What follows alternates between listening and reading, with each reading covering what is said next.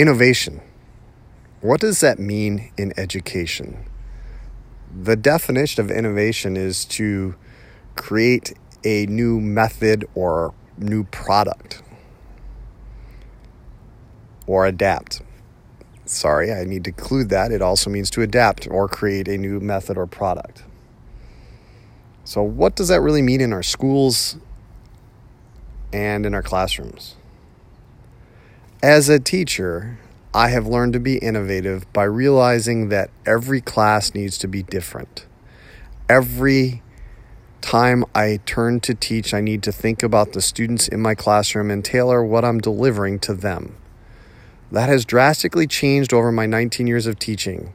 When at first I tried to teach the same lesson four times a day for my four science classes so that I knew that all the students were getting the same thing. And that was a mistake.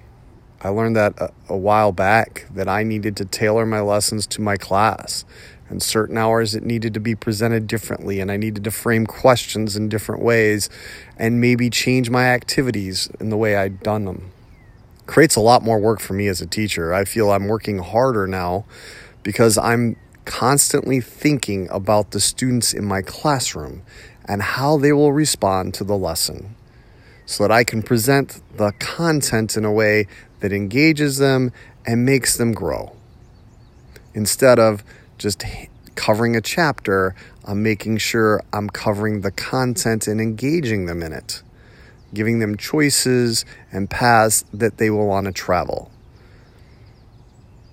And then I read George Couros' book, The Innovator's Mindset, and it really connected with me. It's a good read for any educator out there, but I think it's a required read for any administrator. Because as I changed in my classroom, I saw other teachers who were restricting and they were wanting scripts and they were wanting to be told what to teach and almost told what resources and exactly how to teach it. Why? Because at the same time, we're trying to get innovation in our classrooms. There have been laws passed in Michigan and other states that are being making more restrictions on this innovation. I don't think they were passed in that way. I don't think that was the intent, but they were based on our evaluations, saying that we're going to be evaluated strictly on our data. So teachers want to be told exactly what's on the test and what they need to teach that covers the stuff for the test. I sort of decided I wasn't going to go down that rabbit hole because I wasn't going to worry about it. I thought if I, and I continue to think, and I believe strongly that if I do a good job teaching my classroom, my students will perform well and I won't have to worry about it. And having that philosophy has done me well. But I see many teachers who are restricted in their innovation practices because they feel, rightly or wrongly, it's their perception, they feel that they can't try new things because they're so worried about how they'll be judged by it. Because as we know in life, many innovations fail. Just look throughout history. And I'll just look back at my lifetime and uh, my parents bought a Betamax VCR, which, yeah, that didn't last very long and was really sucky because you couldn't rent anything. My dad bought a laser disc player. Yeah, that sucked too. Big innovations. Companies spent big money. And wasn't there a competitor for Blu ray? Yeah, it's gone. And really, does anybody need DVDs anymore? Because everything's streaming. So, but some of these things failed. Betamax failed huge. It was around for two years. It's a better thing than VHS. It was a better quality tape, but it failed. It didn't make it. And there are thousands and thousands of other innovations that people had that just disappeared.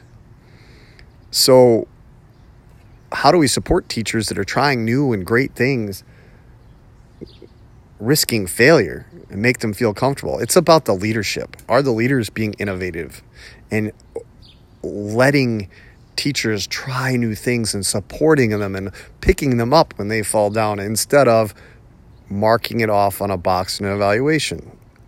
And a lot of this is the teacher's perception because they don't like being judged.